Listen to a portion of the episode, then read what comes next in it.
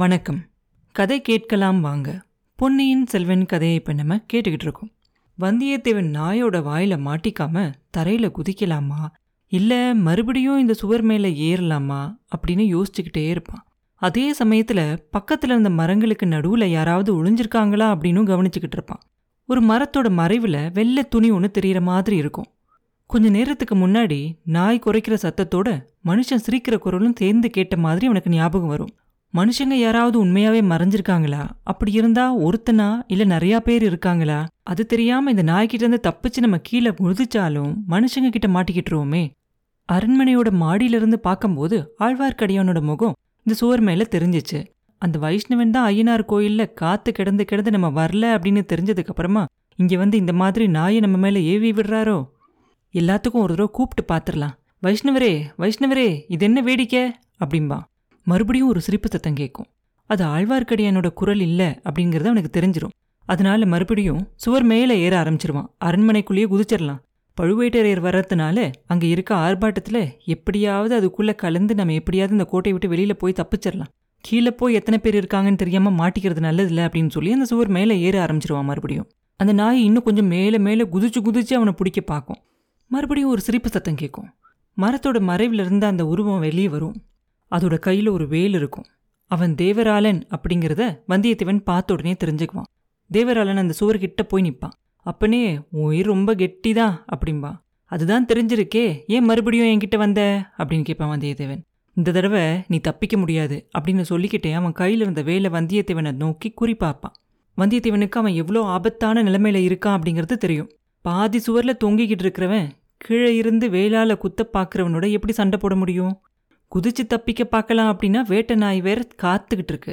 தேவராளா, ஜாக்கிரத, உங்கள் எஜமானி பழுவூர் இளையராணி கட்டளையை ஞாபகம் வச்சுக்கோ, என்னை ஒன்றும் செய்ய வேண்டாம் அப்படின்னு உங்களுக்கு ராணி சொல்லியிருக்கலையா அப்படின்னு கேட்பான் வந்தியத்தேவன். தேவராளன் ஒரு பேய் சிரிப்பு சிரிச்சுட்டு சொல்லுவான், பழுவூர் ராணி என் எஜமானி இல்லை, எந்த ஊர் ராணியும் என் எஜமானி இல்லை, பத்ரகாளி துர்கா பரமேஸ்வரி தான் என்னோட எஜமானி அப்படிம்பா. உடனே வந்தியத்தேவன், என் குலதெய்வமும் துர்கா பரமேஸ்வரி தான், அவளோட அருளால தான் நான் நடுக்கடல்ல எரியிற கப்பல்லேருந்து தப்பிச்சு வந்தேன், என்னை தொட்டினா துர்கா உன்னை அதை செஞ்சிருவா அப்படிம்பா. நீ துர்கையோட பக்த அப்படிங்கிறது உண்மையானா இப்போ நீ எனக்கு ஒரு காரியம் செய்யணும், அப்போ நான் உன்னை கொல்லாமல் விட்டுருவேன் அப்படிம்பா தேவராளன். என்ன செய்யணும்? முதல்ல உன் நாயை அந்த பக்கம் போக சொல்லு அப்படிம்பா வந்தியத்தேவன். இந்த பக்கமாக ஒரு வீர வைஷ்ணவன் வந்தான், அவனை தேடி பிடிக்கிறதுக்கு நீ உதவி செய்யணும், அப்படி செஞ்சினா நான் உன்னை சும்மா விட்டுறேன் அப்படிம்பா. எதுக்காக அவனை பிடிக்கணும் அப்படின்னு வந்தியத்தேவன் கேட்ட உடனே, துர்காதேவிக்கு ஒரு வீர வைஷ்ணவனை பலி கொடுக்கறதா நான் சபதம் செஞ்சுருக்கேன், அதுக்காக தான் அப்படிம்பா. அப்போ வந்தியத்தேவன் அந்த சுவரில் பிடிச்சு தொங்கிக்கிட்டு இருப்பான் இல்லையா ஒரு சின்ன செடி, அது வேரோட பிச்சுக்க ஆரம்பிக்கும். என்ன பண்ணலாம் அப்படின்னு யோசிச்சுக்கிட்டு அந்த தேவராளன் பிடிச்சிருக்கான் இல்லையா வேலு, அதோட முனையில் மாட்டிக்காம அவன் மேலே போய் அவன் கழுத்தில் எப்படி விழுகிறது அப்படின்னு வந்தியத்தேவன் யோசிச்சுக்கிட்டே, அந்த வீர வைஷ்ணவன் என்னோட அருமை சிநேகிதன், அவனுக்கு ஒரு நாளும் நான் துரோகம் செய்ய மாட்டேன், அவனுக்கு பதிலா என்னையே நீ பலி கொடுத்துரு அப்படின்னு சொல்லுவான். சரி, அப்போ நீயே வந்து பலியாகு அப்படின்னு தேவராளன் சொல்லிக்கிட்டு இருக்கும்போது அவன் கொஞ்சம் கூட எதிர்பார்க்காத சமயத்தில் வந்தியத்தேவன் என்ன பண்ணுவான், அந்த வேலோட முனைக்கு அடியில் பிடிச்சிக்கிட்டு மேலேருந்து கீழே குதிச்சிருவான். குதிச்சவன் கீழே விழுந்த உடனே தரையில் மல்லாந்து விழுவான்.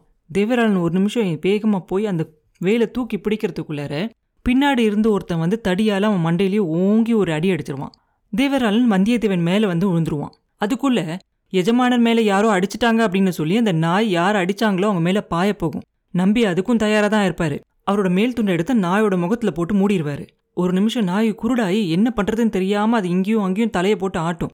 அதுக்குள்ளே அங்கேருந்து ஏற்கனவே ஒரு கொடி எடுத்து ஆழ்வார்க்கடியான் அப்படியே அது கழுத்தில் போட்டு கட்டுற மாதிரி தயாராக வச்சுருப்பார்.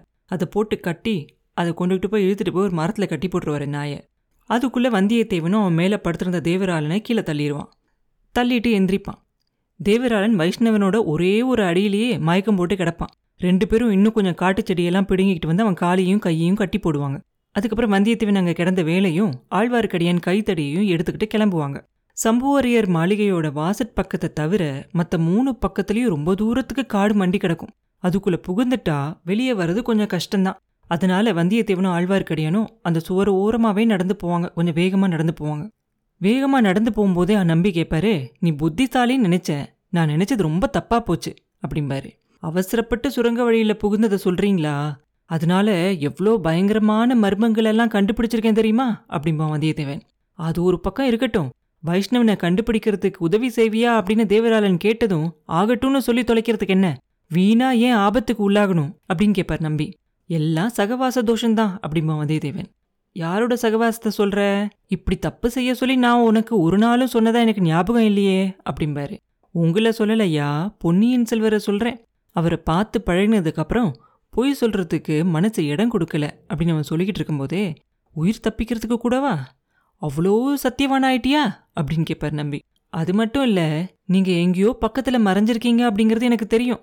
நான் உங்களை பிடிச்சு கொடுக்குறேன் அப்படின்னு தேவராளன்கிட்ட சொல்கிறத நீங்கள் கேட்டுட்டீங்கன்னா, அதை உண்மைன்னு நம்பிட்டா இந்த ஆபத்து சமயத்தில் எனக்கு உதவி செய்ய வந்திருப்பீங்களா அப்படின்னு கேட்பான் வந்தியத்தேவன். அப்பனே, உன் அறிவு கூர்மையை ரொம்ப பாராட்டணும், சந்தேகமே இல்லை.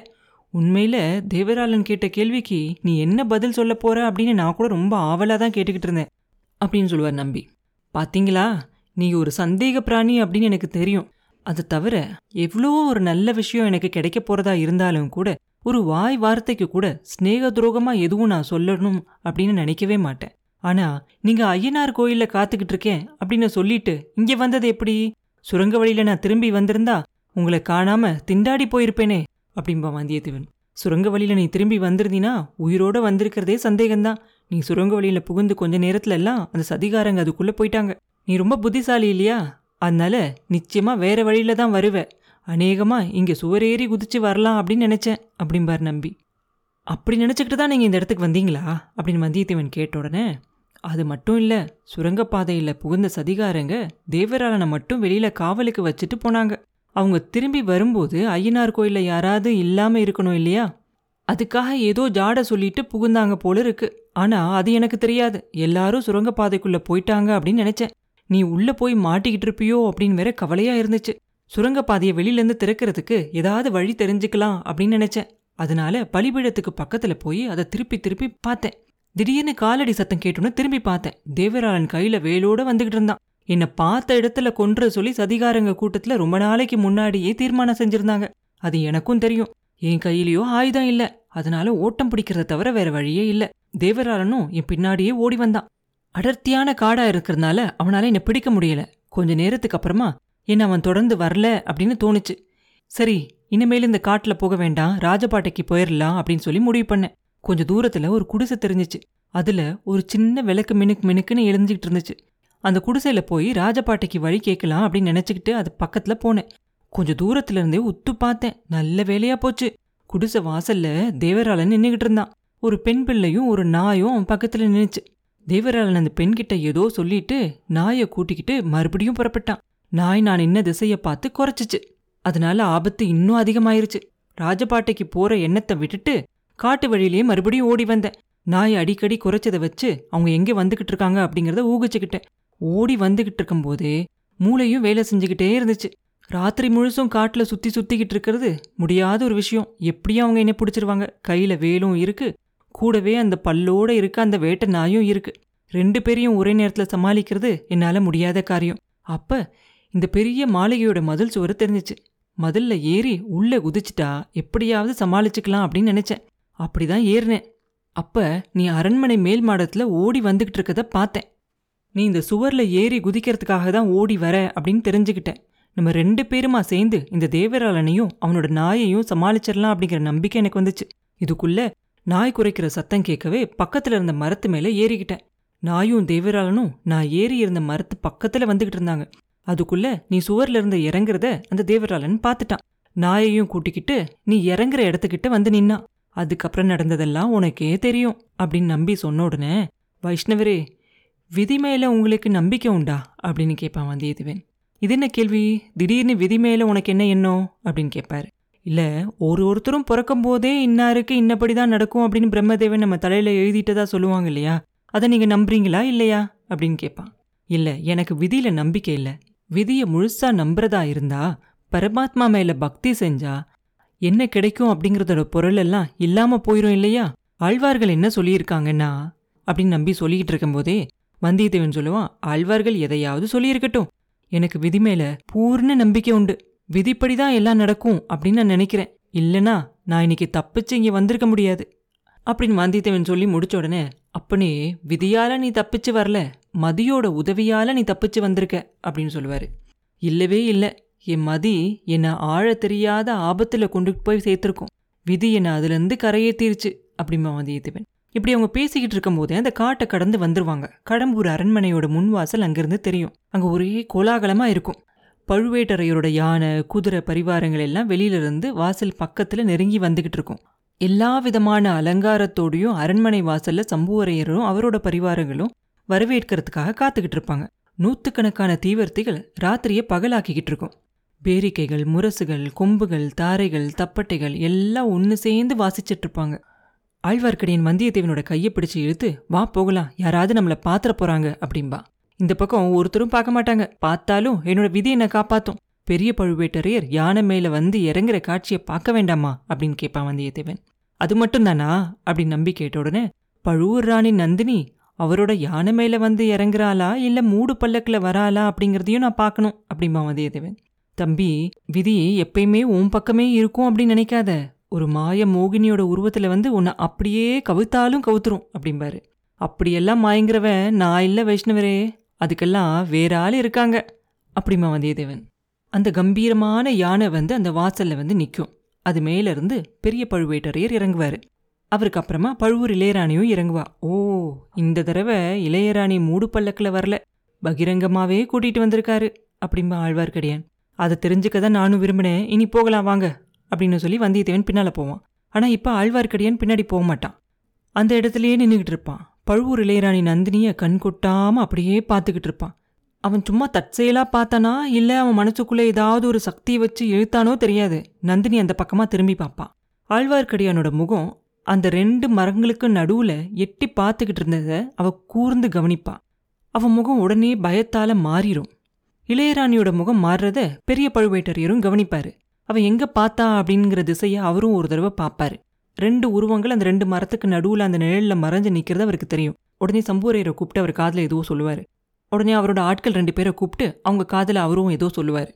பழுவேட்டரையரையும் இளையராணியையும் அவங்க எல்லாரும் வரவேற்று உள்ள அரண்மனைக்குள்ளே கூட்டிகிட்டு போவாங்க. அதே சமயத்தில் ரெண்டு பேர் குதிரையில் ஏறி அந்த அரண்மனை சுவரில் இருந்து காட்டுக்குள்ளே போகிற இடத்துக்கு வரும். குதிரையில் அவங்க காட்டுக்குள்ளே கொஞ்சம் கஷ்டப்பட்டு தான் ஓட்டுவாங்க. ரொம்ப தூரம் போனதுக்கப்புறமே யாரும் இருக்கிற மாதிரியே தெரியாது. கிட்டத்தட்ட காட்டை தாண்டி அந்த பக்கமாக சமவெளியாக ஒரு மைதான மாதிரி இருக்கும். அந்த இடத்துக்கிட்டே வந்த மாதிரி தெரியும் அவங்களுக்கு. அப்போ ஒருத்தன் சொல்லுவான், அண்ணே காட்டில் யாரும் இல்லை, கிழவருக்கு மனபிராந்தி தான் அப்படிம்பான். அப்போ நாய் ஒன்று அவங்களுக்கு எதிரில் வந்து நின்று ஊழையிடும். தம்பி, நாய் எப்போ ஊழையிடும் தெரியுமா அப்படின்னு கேட்பான் இன்னொருத்தன். யாராவது செத்துப்போனால் ஊழையிடும் அப்படின்னு இவன் பதில் சொன்ன உடனே, இல்லை பேய், பிசாசு, வேதாளம் இந்த மாதிரி எதையாவது பார்த்தா கூட ஊழையிடும் அப்படிமா. உன்னை பார்த்து தான் பிசாசு அப்படின்னு அது நினச்சிக்கிச்சு போல இருக்கு அப்படின்னு சொல்லுவான் இன்னொருத்தன். இல்லை தம்பி, உன்னை தான் வேதாளம்னு நினச்சிக்கிச்சு அப்படிமா. இப்படி அவங்க ரெண்டு பேரும் பேசிக்கிட்டு இருக்கும்போதே அவங்க தலைக்கு மேலே பயங்கரமான பேய் சிரிப்பு கேட்டு ரெண்டு பேருக்கும் அப்படியே பயந்து போய் அண்ணாந்து பார்ப்பாங்க. ரெண்டு பேரோட தலைக்கு மேலேயும் ரெண்டு மரக்கிளையில் ரெண்டு வேதாளங்கள் உட்கார்ந்துருக்கும். ரெண்டு வேதாளங்களும் அந்த ரெண்டு வீரர்களோட கன்னத்துலேயும் பளீர்னு ஒரு அறவிடும். கழுத்தை பிடிச்சி நெட்டி இழுத்து கீழே தள்ளிடும். அதுக்கப்புறம் அந்த பொல்லாத வேதாளங்க ரெண்டும் அந்த குதிரை மேலே ஏறிக்கிட்டு காட்டை கடந்து மைதானத்தில் வேகமாக போயிடும். அப்புறம் என்ன நடந்துச்சு அப்படிங்கிறத அடுத்த பதிவில் பார்ப்போம். மீண்டும் உங்களை அடுத்த பதிவில் சந்திக்கும் வரை உங்களிடமிருந்து விடைபெறுவது உண்ணாமலே பாபு. நன்றி.